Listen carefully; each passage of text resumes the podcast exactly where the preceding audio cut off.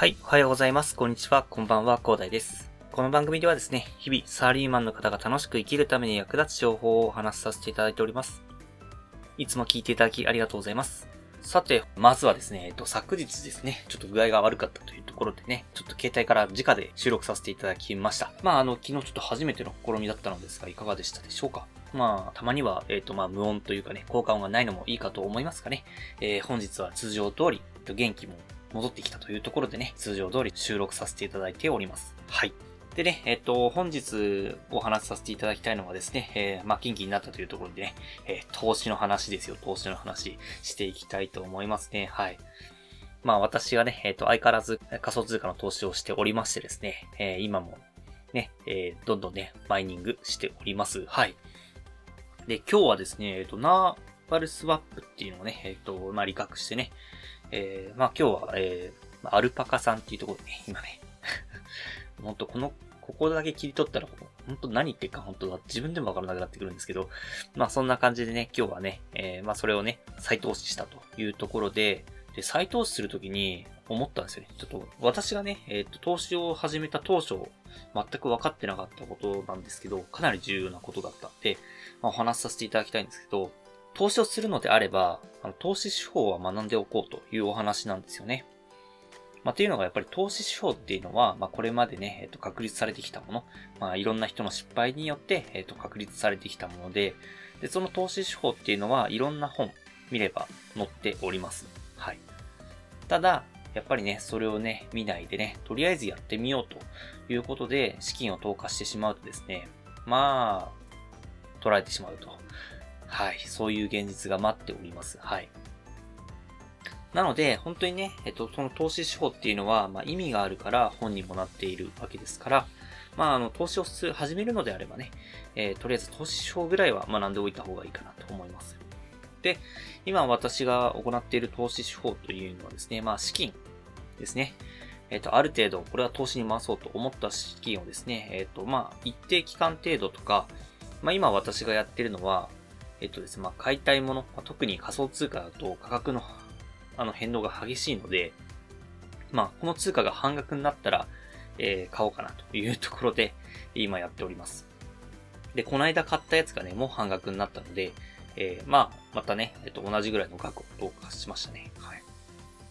まあ、そうすれば、一気に買って、それで損してしまうよりもですね、まあ、その損っていうのが、えっとですね、まあ、半減できて、で、利益につながりやすいというところなんですよね。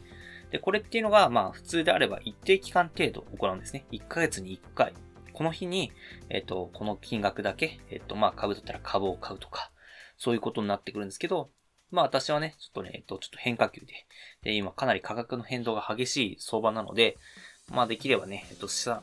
そのね、リスクを分散していきたいというところで価格っていうことで今区切ってます。はい。これを聞いていると、もしそれの後に上がってしまった場合は、一番最初に投下しておいた方が、利益っていうのは一気に取れるんじゃないかっていう意見もあるかと思います。まあもちろんね、えっと、そういうこともあるかと思いますが、なかなかね、やっぱり厳しいのが投資の世界でございます。なので、えっとまあ、一気に、えっと、利益をね、えっと、円に、まあ、狙っていくと、なかなか難しいというところがあるので、まあ、とりあえず最初のうちは、せめて最初のうちは、そういう投資手法、まあ、分散して投資していく。っていうことをね、やっていったりですね、いろんな投資手法あると思いますので、えそれを勉強いただいて、その投資手法に習っ、投資手法に習ってね、一度やってみるということがおすすめでございます。はい。まあ、ちなみにね、そういった、あの、まあ、定期的に定額で購入していく投資手法のことを、まあ、あの、これはですね、ドルコスト平均法っていうふうに呼ばれていますね。まあ、あの、これが、まあ、普通はね、10年から30年とかね、長期スパンの、ま、資産形成を前提とすることでね、えっと、ま、そうしていけば、まあ、ある程度利益が見込まれるというところで、一応ドルコスト平均法っていうのはかなり有名かなと思います。まあ、気になった方はですね、ドルコスト平均法、え調べていただいたりね、他に手法あるのかっていうことを調べていただいて、ぜひね、えっ、と、投資で、まあ、一気に退場にならないようにですね、えー手法ぐらいは学んでおこうということでね、えサラリーマンの方、で、かなりね、今ね、外に出れないという状況だと思いますので、まあ、投資してみようかなっていう方も多いと思いますが、なかなかね、飲み込まれてしまう危険性も高いのでね、ぜひね、こういった書を勉強してからやっていただきたいと思いまして、本日はお話しさせていただきました。はい。ではね、最後にお知らせだけさせてください。この番組ではですね、皆さんが困っている悩みとか、話してほしい内容など随時募集しております。コメント欄や Twitter の DM などでどうしどし送ってください。Twitter とかのリンクは概要欄に貼っておきます。他のプラットフォームでお聞きの方はですね、Twitter で DM をいただけると嬉しいです。